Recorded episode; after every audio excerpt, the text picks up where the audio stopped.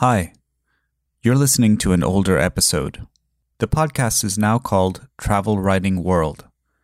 You can find the episode show notes and much more at travelwritingworld.com.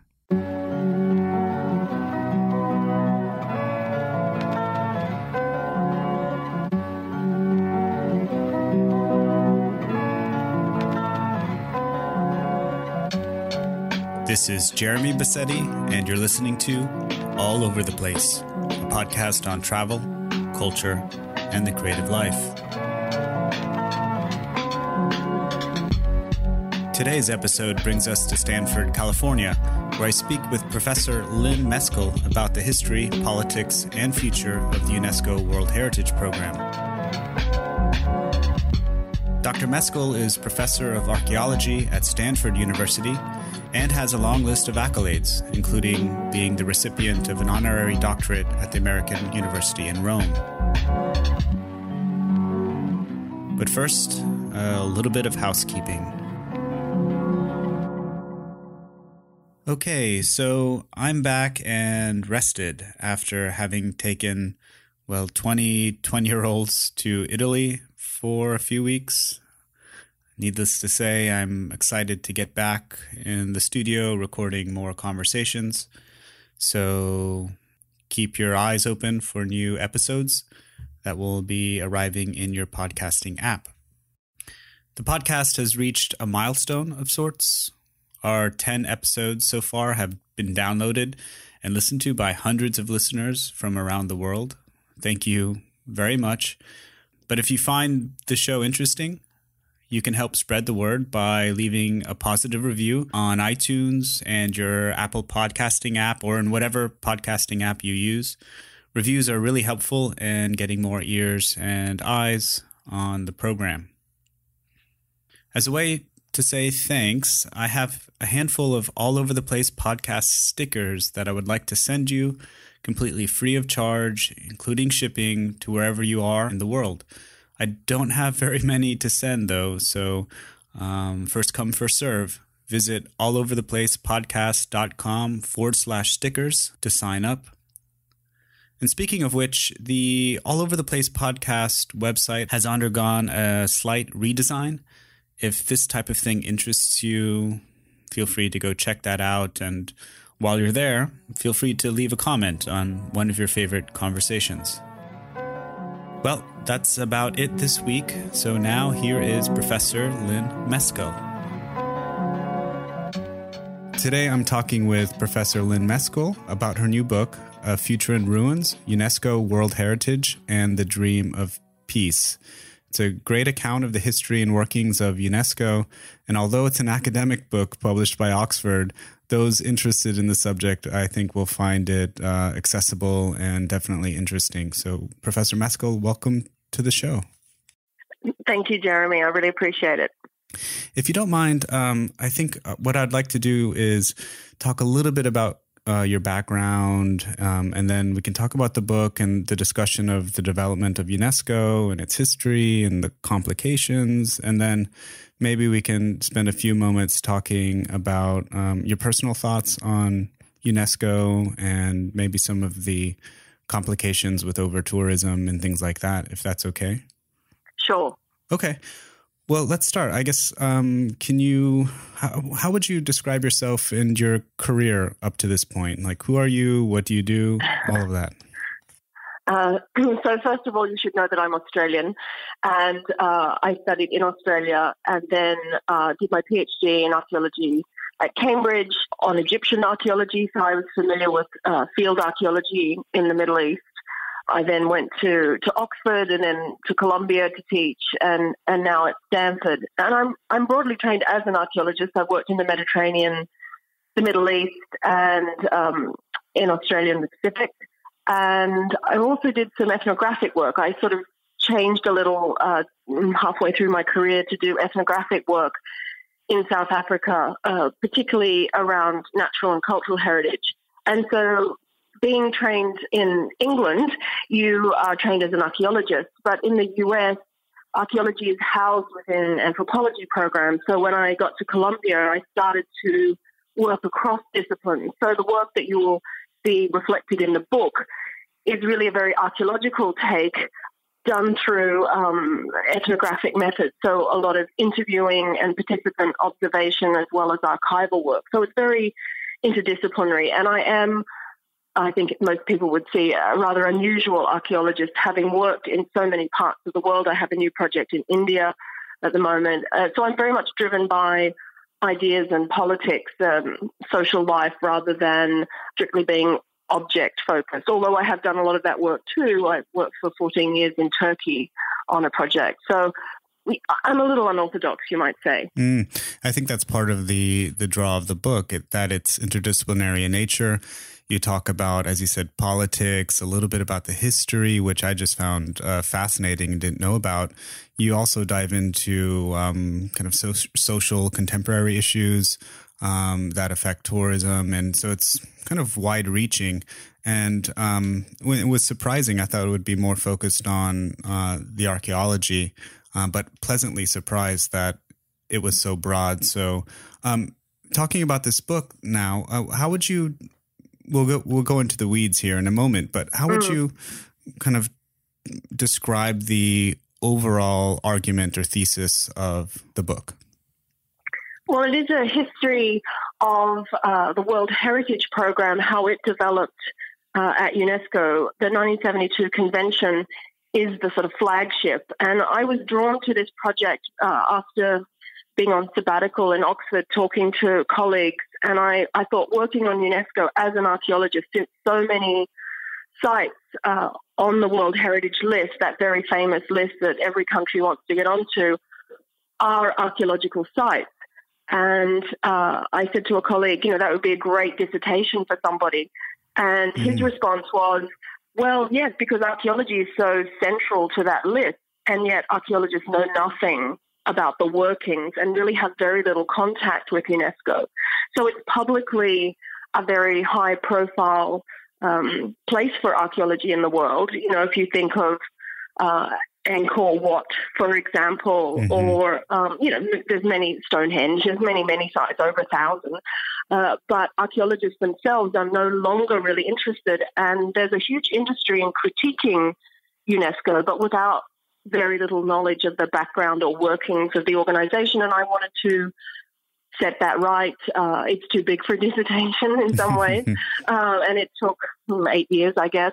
And it is fascinating. And you can't just do it as an archaeologist. You have to be someone who's interested in history mm-hmm. and ethnography and politics because these sites are not uh, divorced from contemporary settings. Of course, they're not locked in the past. They're they're caught up with all sorts of war and conflict and tension, border tensions, economic imperatives. Mm-hmm. Uh, you know, it, it's just not possible to look at a site and describe it anymore. We are, and also archaeologists are enmeshed in those politics, and it's not just in the Middle East. It's it's everywhere. Mm-hmm. Yeah, that was the surprising part of the book is how much, uh, you know, getting on that list is embroiled in politics and financial disputes and, and back dealings. We'll get into that uh, in a little bit, but mm-hmm. yeah, sure. that was really kind of eye opening uh, in many in many ways. Um, As it was for me, I mm-hmm. first attended a meeting of the World Heritage Committee that happened to be in Paris. I was there in Paris doing another book and uh, I was very starry eyed uh, to go into something that was a United Nations organization to sit in the observer row and uh, and watch these countries. Uh, you know, debating issues and trying to have their sites inscribed, talking about conservation. And I remember uh, really getting very emotional when I think it was Burkina Faso, but an African nation stood up and, and took the floor and spoke. And I thought, you know, this really is the dream of the United Nations unfolding in front of me. But then by day three, I had realized that, you know, what a country like that said and who they supported and who they may have challenged would then affect things like trade partnerships, mm. their economic subsidies might be affected. I heard all sorts of things about veiled threats and very overt threats, uh, aid being cut, visas being denied. You know, it, it wasn't. It wasn't, of course, this wonderful gathering of nations. Political and bureaucratic. It sounds like on, on many levels. Mm-hmm. So you wrote in, in the preface of the book, and I'm going to quote your book here. Um, you wrote that if we are to understand world heritage, we have to acknowledge the array of institutional and international actors that ostensibly, quote, make heritage, unquote. Mm. And so mm. we get before we get into the complications of international mm. bureaucracy and po- you know politicking, um, can you explain how an agency like UNESCO could could possibly make heritage instead mm. of something like simply acknowledging heritage? Mm. Sure. Well, if you think about it just generally, um, not everything that happened uh, in history becomes heritage. You know, it's a very selective process. So the world is full of material remnants of the past, mm-hmm.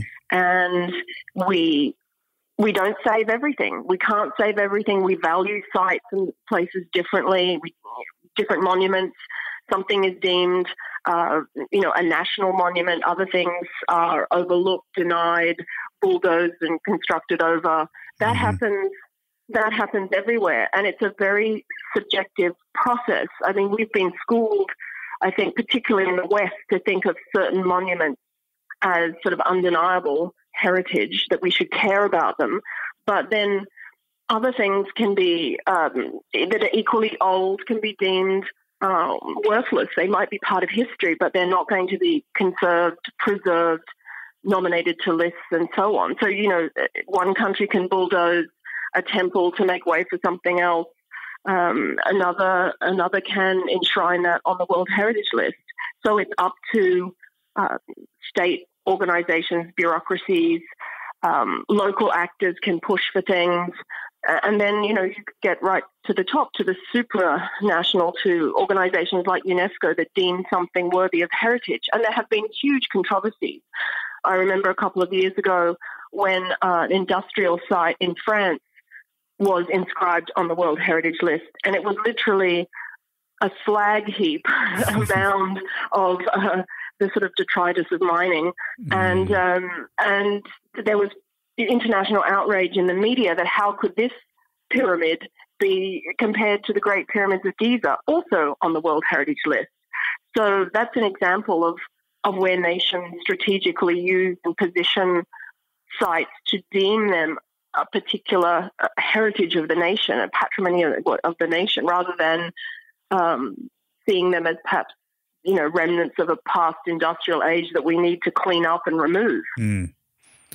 Can you give us the shorthand on how uh, a site can get on the the list? And, and by the way, is that um, the terminology for getting on the list is to be inscribed? Is that correct? That's right. That's right. Yes. How, how does is, how does a site become inscribed? Is there like a short version of the answer? it's a it is a long it is a long process. Um, and it had become a very costly process. If I can say, in the early days when sites like the pyramids or the Acropolis were nominated and then inscribed, you know, it's on one piece of paper, and somebody will write, "Well, of course, this should be on the list. It's a masterpiece." Mm-hmm. Nowadays, those dossiers, they call nomination dossiers, are thousands of pages long and take thousands you know, perhaps, you know, I've heard over a million dollars to prepare, consultants are involved and so on. But the, the short answer, I hope, is that uh, countries have to prepare uh, a site uh, nomination dossier for the tentative list 1st mm-hmm. and uh, they get feedback and so on. But it has to be a nationally uh, sort of recognized protected site to begin with. It's on that tentative list. They can work with UNESCO and get advice there, also with their advisory bodies.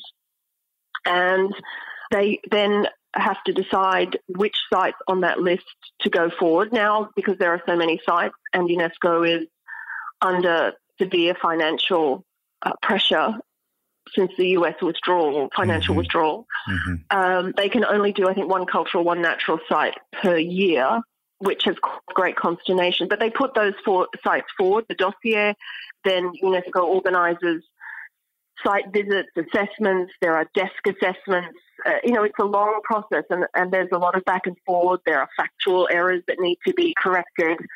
Um, and then it, if, if, it, if the file goes forward, if it's deemed a, a complete file, um, that site will be discussed at the annual World Heritage meetings, and a committee of 21 states parties decide, debate. It's very um, volatile sometimes, mm-hmm. and there's a lot of lobbying, as we could talk about later.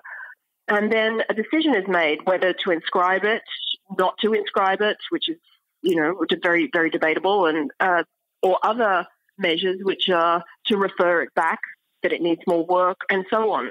And that's these are long and costly processes, as you can imagine, and that's why we have European nations and wealthy nations dominating that list.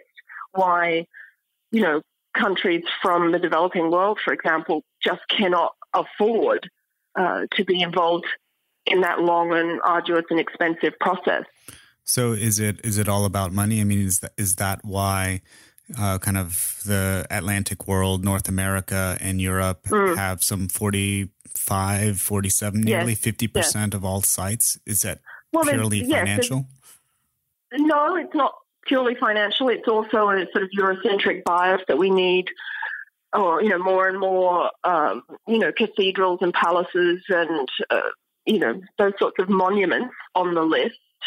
It's also because of the expertise uh, by Western conservation experts that both prepare and evaluate the dossiers. It is about financial resources. It's about political will. It's about how many members of your party that you can send to the meetings to lobby for you. Fulfilling the criteria that were Western oriented to begin with. There's many, many reasons for that uh, dominance. And they're not all admirable, right. let us say.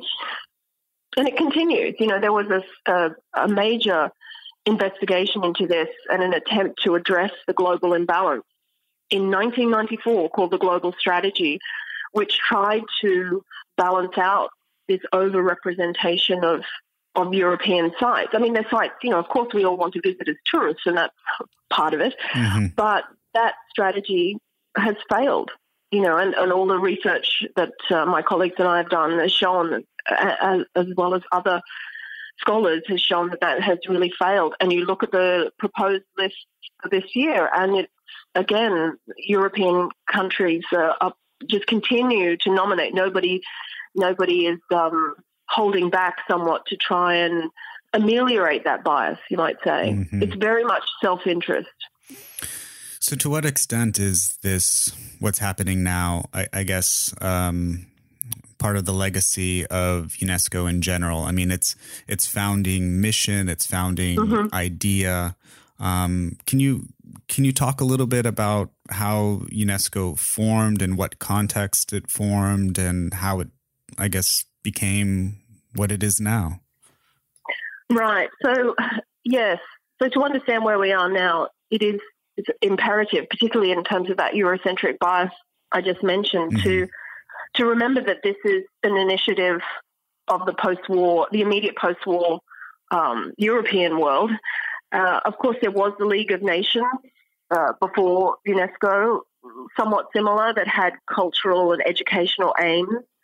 That you know, whilst uh, it wasn't simply the colonial nations running it, um, they were very much in charge, and that certainly carried through to to UNESCO. There's it's not surprising that UNESCO is based in in Paris. Its first director general was was British, um, but you know it started in late 1945 when was only 44 nations really um, came together under the the aegis of the United Nations to form UNESCO, and it was it was really about education and science first. The, the culture, the C in UNESCO was added later.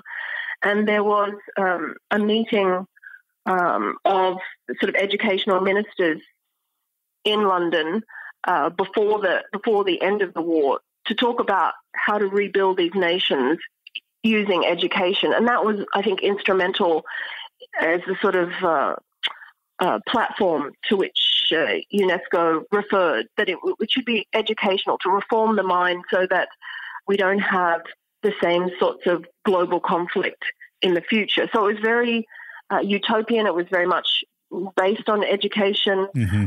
and then you know, as I said, culture came came next. But it was the victors, uh, you know, the imminent victors of the war that uh, were really at the helm of the organization.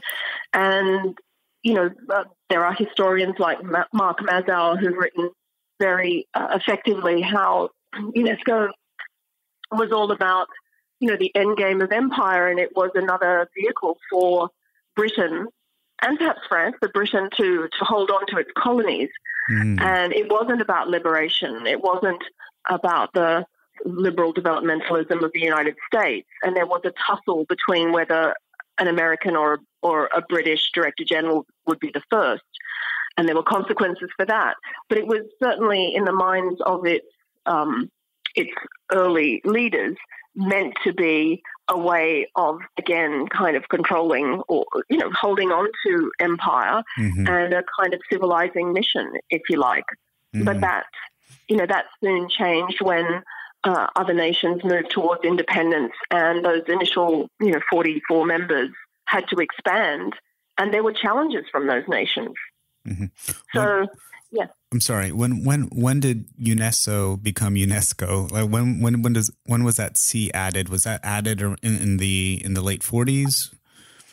Under the, um, under the supervision of uh, Julian Huxley, or? I think it was in the. I think it uh, was in in those sort of early discussions. Okay. So it was founded as UNESCO. I see. Um, yes, but but initially, I think when those countries met met to discuss what sort of organization they wanted for the reconstruction of, of a post war world. Uh, initially, the emphasis was on education and science. That meeting in London of the educational ministers from countries that were in exile, plus the Allied forces, mm-hmm. that was the, that was the spearhead. But remember, too, I, I hark back to the League of Nations, and culture and museums was part of that. And it was absolutely felt that that it wasn't just education alone, but these cultural institutions, remember, so many had been destroyed, looted, you know, pillaged um, during during the, the Second World War.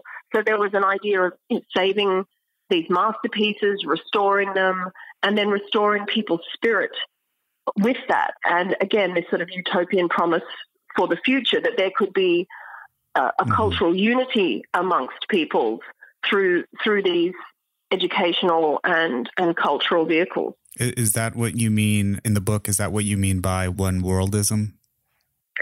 Yes, and all, but that's also tied to, of course, it was a one world that was entirely sort of European in, in focus. And what you notice in the archives, whether it's the League or UNESCO's early days, um, and also meetings of archaeologists at this time, they are very much dominated by uh, European or North American experts, and you know you may have one or two representatives from um, other regions, but it, it's really such a Western uh, preoccupation.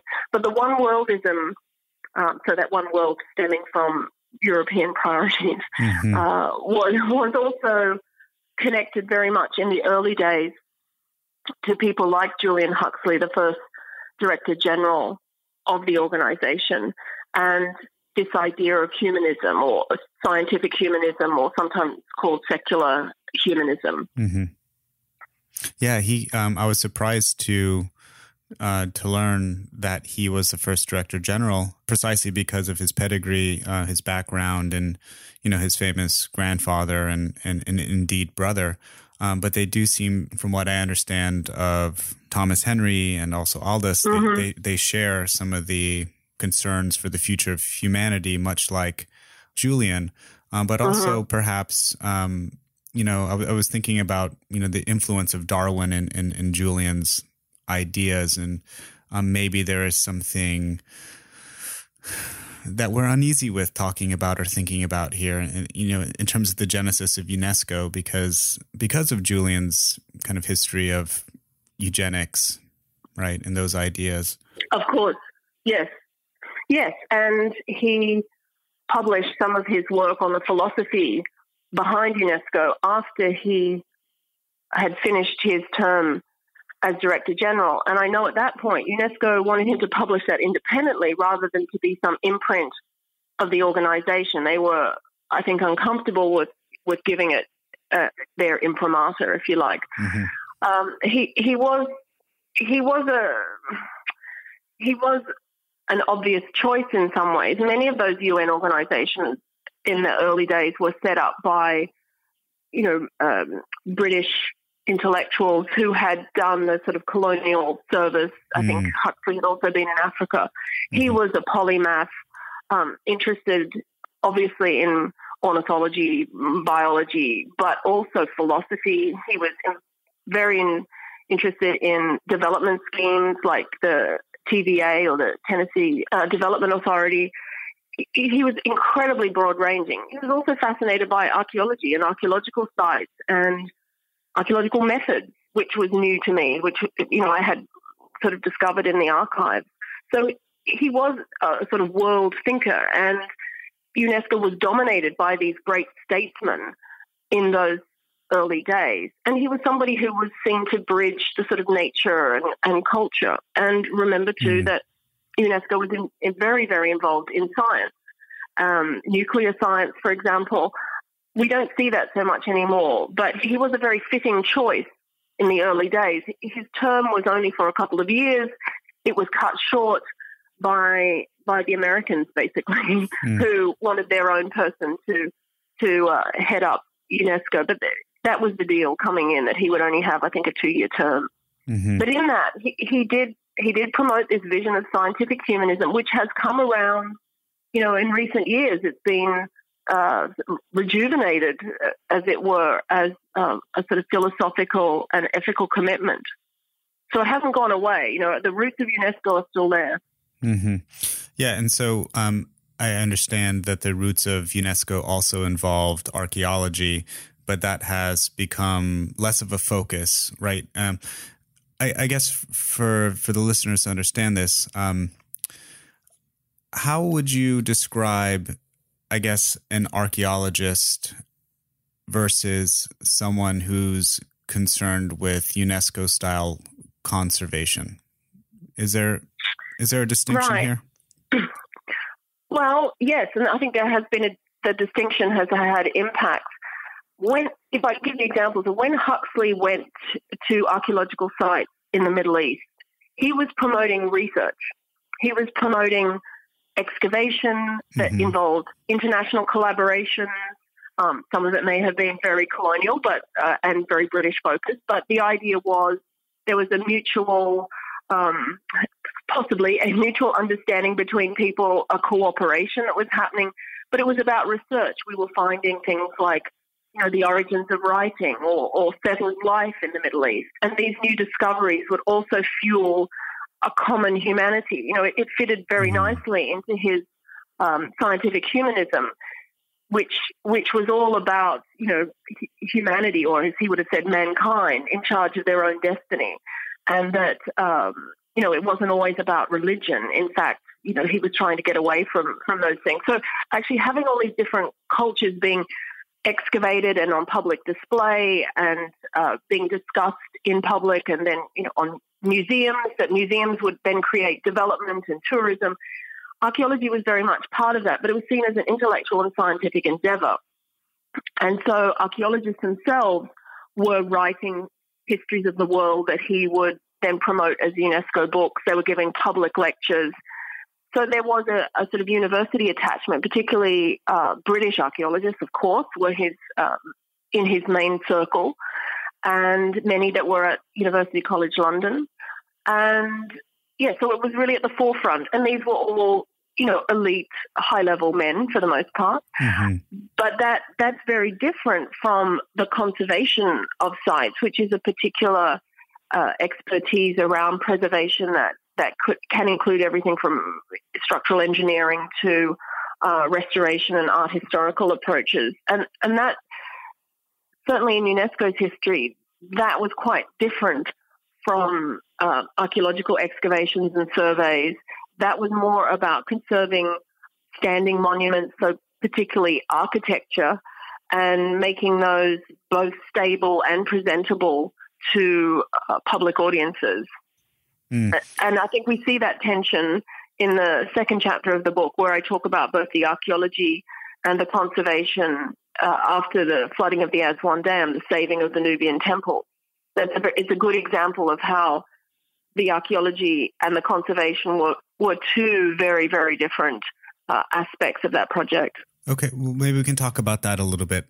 Um, I've I've spent some time in in Madrid, and um, bar none, the most I guess non sequitur that I I found in mm-hmm. Madrid was the Temple of Debod, right, which mm-hmm. is this mm-hmm. kind of reconstruction reconstructed Egyptian mm-hmm. temple that is on a hill and it overlooks a, a, beautiful park and people go there to drink beer at sunsets. Right. Nice. It's a beautiful mm-hmm. monument that seems out of place, but that's uh, I guess intimately related to this this effort um, by UNESCO to kind of conserve or preserve, I guess, some of those monuments. So, could you um, talk to us a little bit about um, the Aswan Dam project and how temples like the Temple of Debod, you know, ended up in Madrid?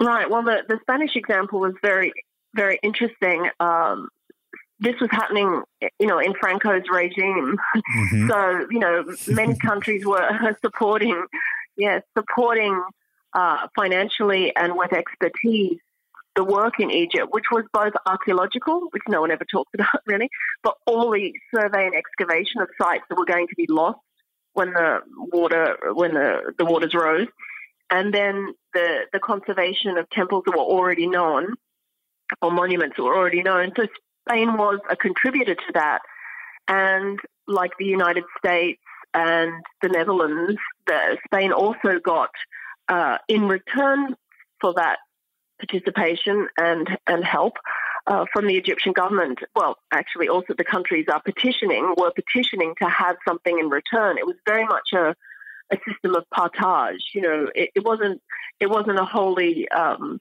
string-free gift, if you like. So they got in return uh, one of those amazing temples. But what's so interesting mm. there also, you know, this is the time of the Cold War. So we're talking right. you know, late 50s, 60s. You know, Franco's regime, he sends archaeologists, he uses that as a sort of PR tactic to show that, you know, Spain is not isolated, that it's part of an, an international endeavor and something to be proud of. Um, you know, the same happened uh, in Poland. There were a lot of Polish archaeologists uh, and conservators working working on the project. And you know, pictures of the incredible Coptic churches that they were working on and restoring, of course, because of the uh, the link to Christianity, was very welcome at home. And so this was a promotion of, uh, you know, under the Soviet era, a, a, promotion of, of Polish identity abroad at a time when people couldn't leave the country. Mm. So, you know, it's full of full of contradictions like that. But it was, you know, despite the sort of politics, it did in a way galvanize UNESCO's founding mission of creating this one world um, mm-hmm. archaeology or one world heritage. It was the nascent um, stirrings of something that has turned into the World Heritage Program um, of bringing scholars from different countries together on a single mission. And we will never see anything like that again. Mm. And interestingly, it was about conservation and salvage. It was not simply, it wasn't about the sort of branding and national competition that we see today. So it wasn't just about inscribing a site, it was about protecting and conserving sites and recording them, the research part, the archaeological part, researching them because they were going to vanish and having that for posterity and creating, you know, the resources, the materials which scholars could work on for decades to come. So it was magnificent in many ways very much a Cold War project, very filled with tension. But, you know, again, we will never see, you know, it's like again. Mm-hmm. It could could could this example of the Aswan Dam project could this be an example of what you mean by UNESCO changed from being something about um, discovery and transforming into something about recovery, you know, so this exactly. idea of archaeology, yeah. research, and exactly. then preserving or conserving something. So the, the, yes. the, focus changes. And is this around the time when, when UNESCO, in your opinion, um, becomes more about the recovery instead of yes hardcore yes, research? absolutely. Mm. Yeah, spot on. And I think there are a number of reasons for that. You know, this was their first foray into major field archaeology. And we're talking about covering the southern part of Egypt and then into Sudan. You know, it was massive. And um, you know, it's incalculable how many sites were uh, recorded because neither country kept a register. But, um, hmm. you know, we can say thousands of sites, you know, are literally recorded out. And um, some were excavated, some were uh, at least studied in some form, and now uh, much of that has been lost. Uh, but it is a time where UNESCO had to grapple with, you know, international field archaeology, the time, the expense, the competition between countries to get what concession to work on, who was going to get the goods, who was going to ship, you know, what back to their respective countries, what would stay in Egypt, what would stay in Sudan, uh, when it would be published, how much it would cost, again, how long that would take. And I think there's certainly the bureaucrats at UNESCO uh, found this, from my archival research, found this very difficult and incalculable in a way. Mm-hmm. Because, of course, you don't know what you're going to find. You don't know the extent of what you're going to find, what you're going to need to analyze. Certain predictions can be made, but, you know, it is a point of discovery. And, you know, that research on those materials is still ongoing in some respects. Some of it is still not published, which is another kind of scandal.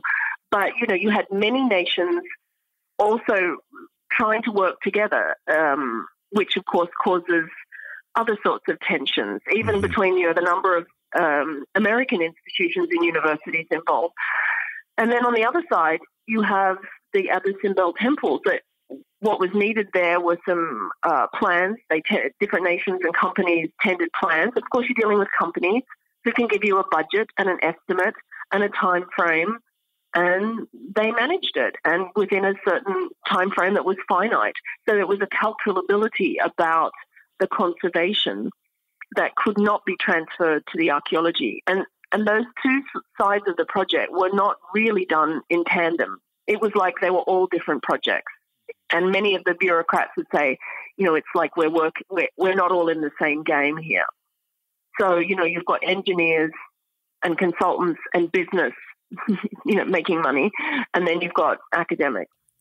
Right, and I think in the next um, in, in, the next chapter, when you speak about the Mohenjo-Daro campaign in Pakistan, I mean, it seems to be uh, the main point, or one of the main points of this hmm. chapter, mm. is that uh, you know UNESCO becomes about um, all about sending, or you know, major part of its mission is is about instead of sending archaeologists to learn about things, they're sending technocrats and exactly and kind of engineers, as you say, to to go do things and preserve things instead of field research. Yes, yeah. So there is a major there is a major shift, and I think um, the Aswan uh, or the Nubian uh, Monuments campaign.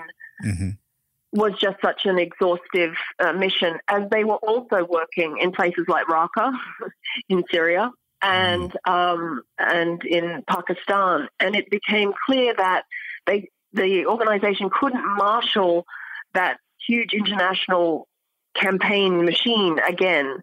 That it was so exhaustive that every country would then be it would be a terrible precedent. Every country would then want something like that. So we see in in Syria and Pakistan the idea that UNESCO puts it back on the state party, that they will organize that part, that they can enter into bilateral agreements with different other, you know, supporting participating nations or universities. It's up to them. UNESCO is not going to be the coordinator for these enormous, uh, you know, salvage regimes. Mm-hmm.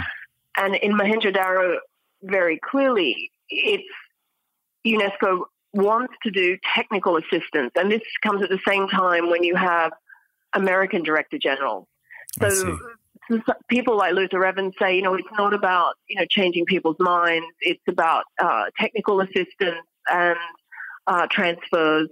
So, you know, what consultants can we send out to to give us a finite um, plan or, or tender uh, a program of conservation of these particular sites that's going to take five years and you know is it $100000 is 200000 you know we want to work on this much more bureaucratic and business model that we can't be coordinating all sorts of international excavation. We just need to save these sites as they are. We don't want to fund new research new excavation. We just really want to sort of prop up these monuments that we have. And, and when you call an archaeological site a sort of monument, then you you are already signaling that you're not going to be doing ongoing research there. It's already fixed. Yeah, it's done and game over for research. Do you think that this is right? Right. Do you think this is um, about the point in time in the organization when uh, the utopic vision of, I guess, the purpose of UNESCO that starts to change, or do we not see that until? I think there's a. It's taken a major hit.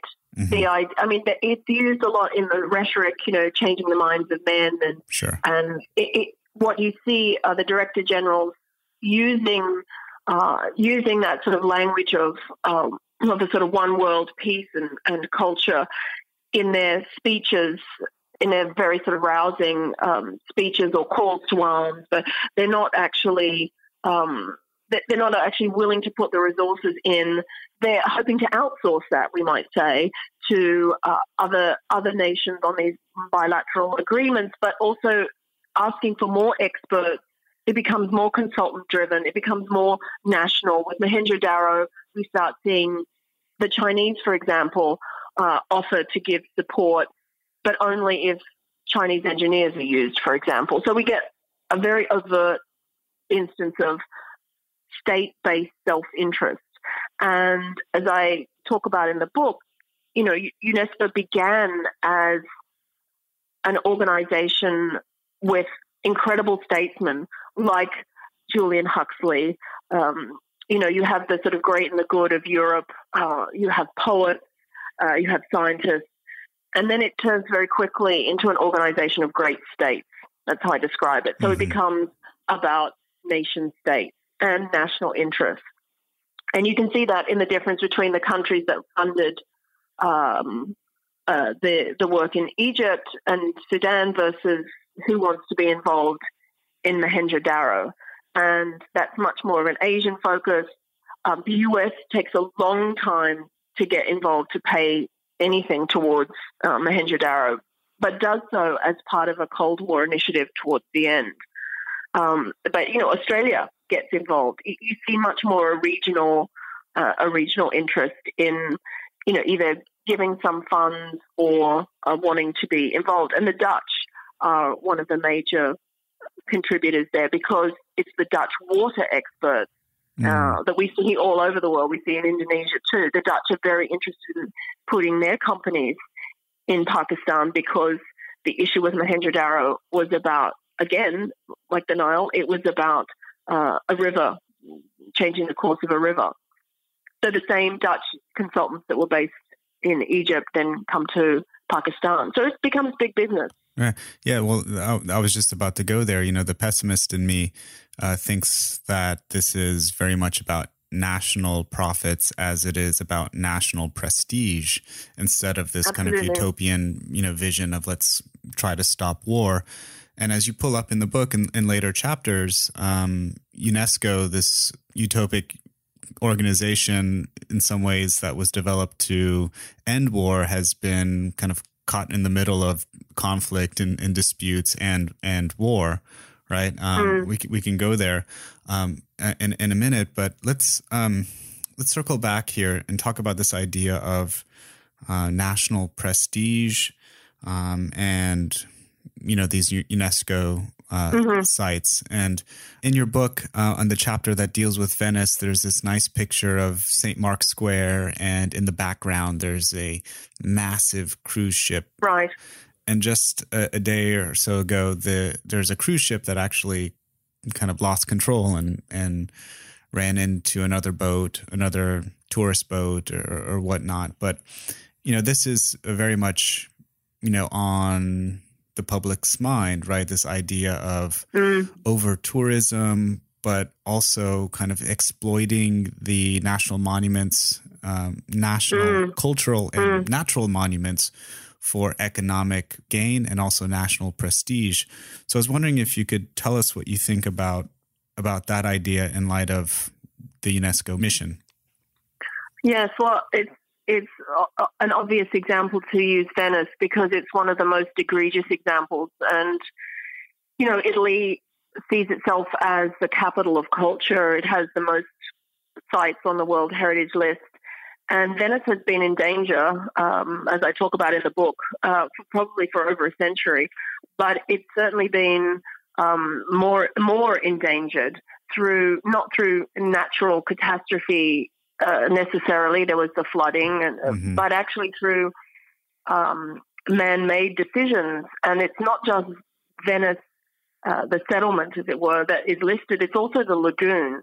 Mm-hmm. So the decisions to dredge the lagoon uh, to allow for these larger ships to come in uh, are all are all decisions to enhance tourism, not to consider the site, nor, very importantly, the people who live there. Because UNESCO, particularly in World Heritage, is also concerned, you know, with things like sustainable development with communities. And I've been in Venice and lectured there and met with members of the community who are very vocal, whose lives are really ruined. The Venetians themselves, who are less and less each year because of forced, forced out for various reasons. Uh, really, you know, their their lives or their and their livelihoods, I think, are really impinged upon by this sort of massive uh, international um, tourism effort that the that authorities in Venice, including, of course, private individuals, uh, are involved in. Mm-hmm. Now, that site should have been discussed over many, many committee meetings as a potential to be inscribed on the World Heritage List in danger. But Italy wields an enormous power in the World Heritage arena. And for political reasons, you know, that has never happened. I wonder now, because this was a great fear that uh, an enormous boat would, would crash into um, the harbour, uh, damage monuments there. I wonder if that's what it would take to have another discussion. I'd be very surprised if it was inscribed on the uh, list of World Heritage in danger. But mm-hmm. um, yeah, it, it, you know, there are all sorts of factors why certain countries, um, yeah, have have their sites uh, listed or even discussed as being uh, potentially uh, in danger or threatened in some way. And of course, all of this is is about generating tourism when it comes to Venice. And it's true that UNESCO did in its early days in the 50s, 60s, 70s try to use culture for, particularly for developing nations. They tried to use that to enhance tourism. UNESCO is also involved in training for hospitality. Countries like Jordan and India, to, as a way to um, boost or you know uplift nations through culture. But what we see now, and of course, it's not necessarily in developing nations. It's in these you know rich and expert-driven nations like France um, and Italy, Spain. Mm-hmm. We see this use of World Heritage as a sort of brand without any of the conservation concern preservation communities that we saw perhaps with Egypt uh, in the Nubian case.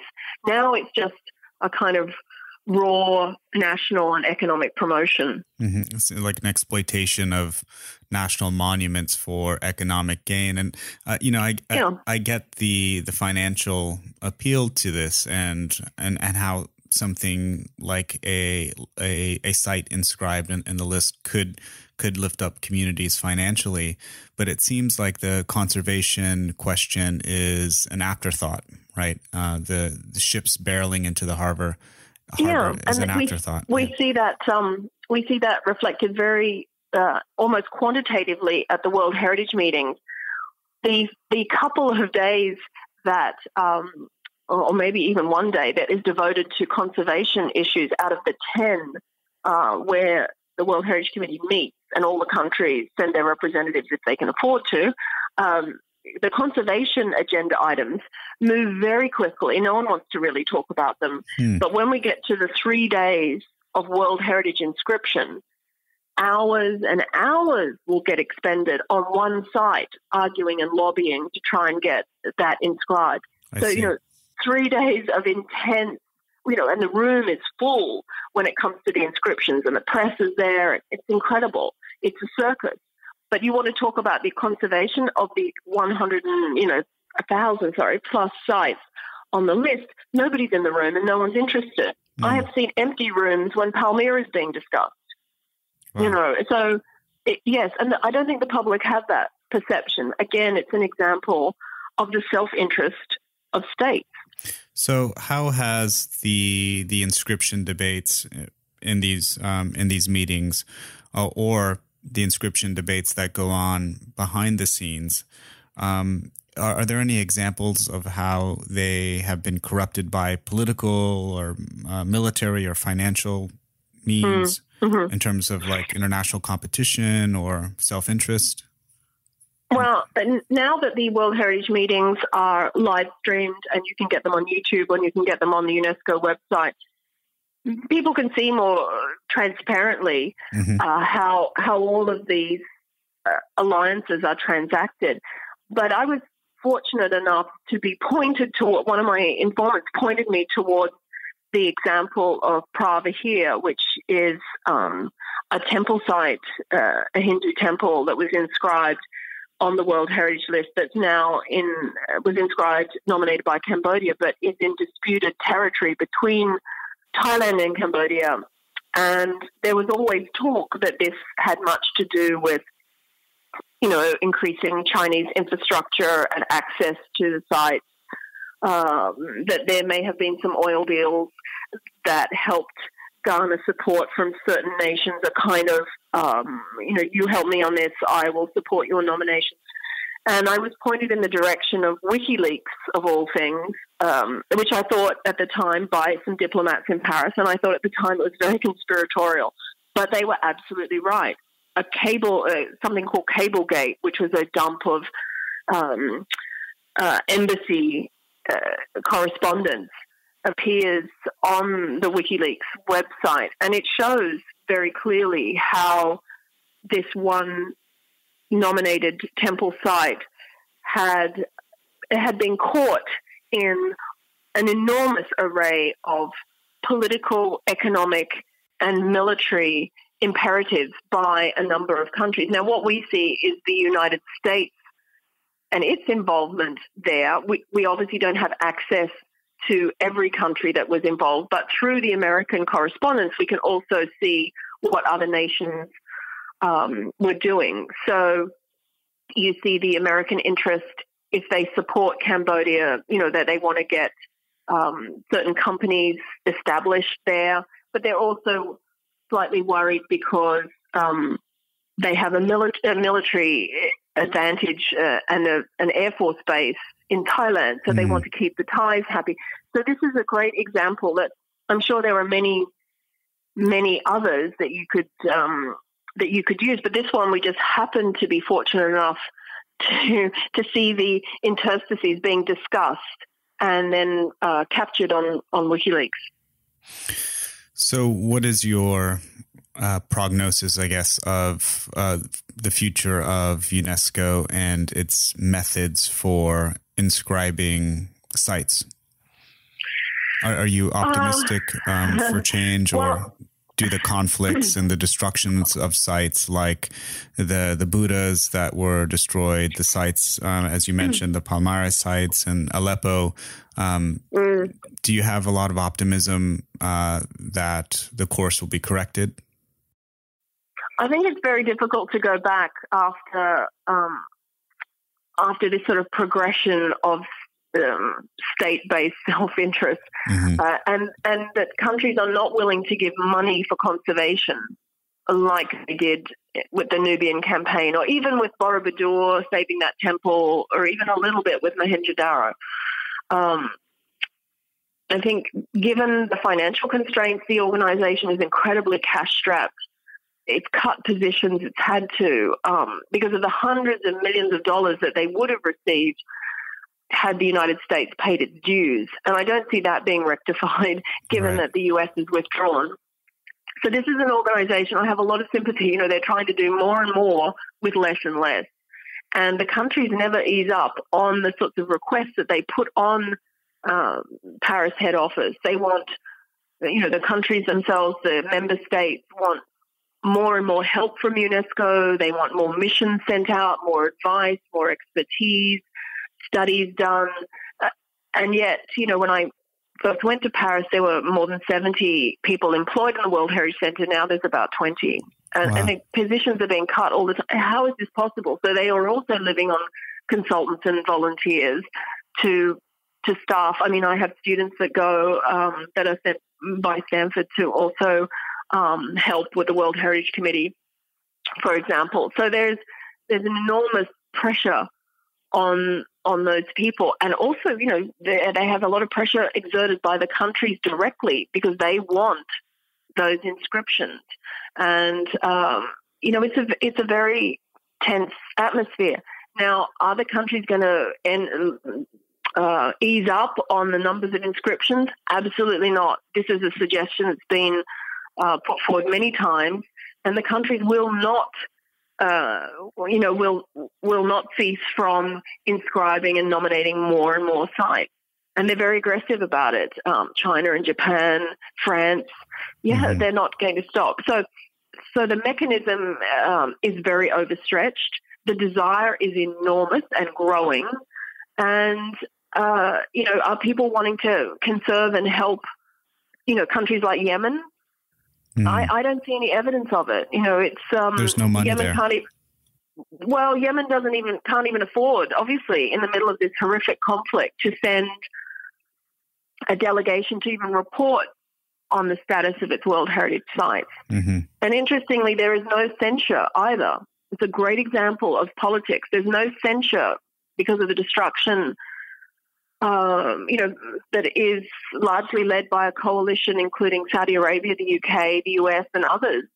There's no discussion of that because these are the powerful member states. Mm-hmm. Uh, but if something happens in the Democratic Re- Republic of Congo, everybody is named and shamed. Mm. So, so there's, you know, the, the countries also see a great hypocrisy that's being played out there too. I am not very optimistic. I I think it it started off as a wonderful mission, albeit with its colonial um, right. uh, yeah, overtures. Uh, but there was a kernel of something very worthwhile there, and it could be again. But the fundamental structures are leading us in this particular um, direction, and I, it's hard to see how that can be rectified. And it's up to the member states. They are, after all, the United Nations. Mm. You know, it's up to countries, not some bureaucrats in Paris to change things. Yeah, they unfortunately I think they've all, you know, already put the cup up to their lips and tasted how sweet all of the tourism dollars are that come with sure. with an inscription and you know the the ROI, the rate of return on um on getting a site on that list is probably significant, right? Oh, absolutely. I hate, yeah. hate to be a pessimist about this, but it seems that that's kind of a uh, very important motivating factor uh, behind this, if not, you know, the most important one.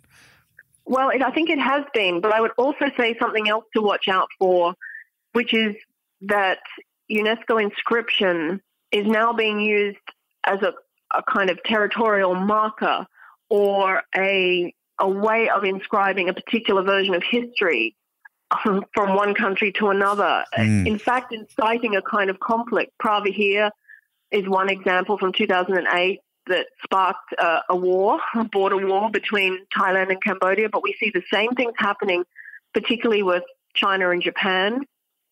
Uh, so inciting, in, inscribing and inciting at the same time particular versions of the Second World War.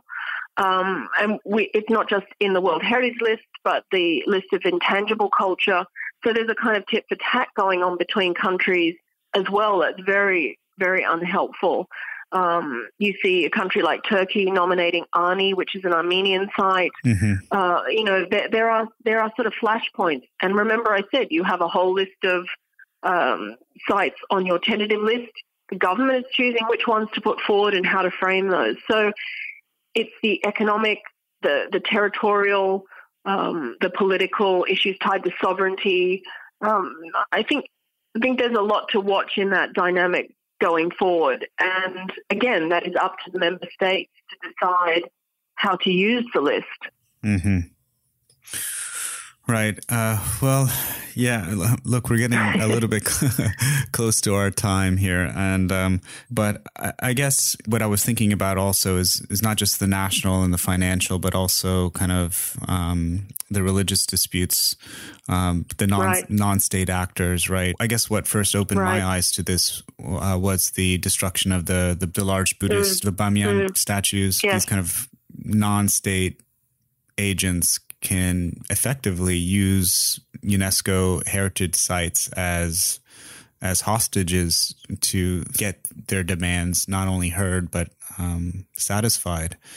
And so there's the, kind of that element of uh, of this puzzle too, unfortunately. Yes, yes, you're right. But I also think there's a way in which the overprivileging of monuments and the, mm. you know the, the, the undermining of people and communities and other sort of aid mm-hmm. um, has also created and exacerbated these tensions. Um, and I think if things had been done differently, we may be in a different situation. And uh, I, I think the idea of living culture and living communities rather than always this very monumental, you know, we care more about things than people attitude has not has really not helped. And that goes back to uh, my initial points that supporting research and you know people to people transfers, as it were, and cultural exchanges, and also the living aspects of heritage, rather than just saying, well, we only care about the classical past like Palmyra in the Middle East. You know, I, that there's a lot of evidence now that suggests that, understandably, people are concerned about that. That that's not that's not a helpful attitude, and it's a very Western and imperial attitude. And we did have we did have glimmers of that also with Aswan when Nubian heritage was uh, was at risk. And you know the last few hundred years of an incredible uh, tradition, architectural tradition, and there just wasn't the interest to mm-hmm. record and, and salvage that because living people weren't deemed as important or magisterial as the pharaohs and that that just that's just not an attitude that we can sustain today. I just don't think that's ethical or appropriate. And I, am sure UNESCO is m- making all sorts of efforts, and I know it has with its different conventions to do that. But that's also part of the reason that these disciplines like archaeology and anthropology um, are, are are just as important now mm-hmm. to to include, so that it can't just be about cathedrals and churches and palaces and statues that we deem um, aesthetically pleasing. Mm. It reminds me of the uh, Thomas Paine uh, attack on Edmund Burke, where he, you know, rails against Burke for, um, I, I, guess, promoting the authority of the dead over the rights and freedoms right. of the living. Right, in the words of right. uh, Paine. And they are all going back to right at the beginning of this interview when we talked about heritage and history. Mm-hmm. You know, it's who deems what important.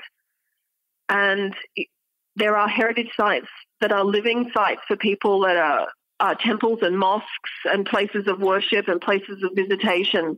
And the idea that we just deem something, particularly in the Middle East or, or in Europe, something that has a classical or what we imagine to have some sort of Western resonance as opposed to the sites that people themselves value on the ground. And that's the, that's the work and the research that needs to be done, particularly in the Middle East. Mm-hmm. That, that we learn we learn rather than just impose our values. So there is work to be done, and there's real research to be done that I think could be um, that I know some of my colleagues that you know we are talking about that needs support and that um, that could have a real impact. Well, um, I I hope that this work continues, and I hope that we get a chance to speak more about this in the future, especially you know within the the international context.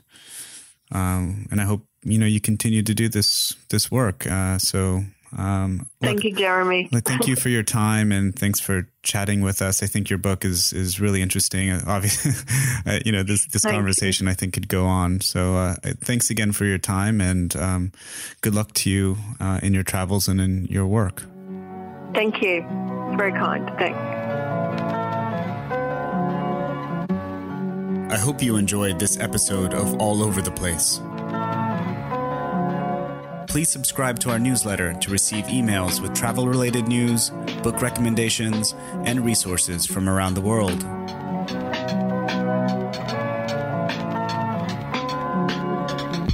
Don't forget to subscribe to the show in your favorite podcast app and follow us on social media. Links can be found at allovertheplacepodcast.com.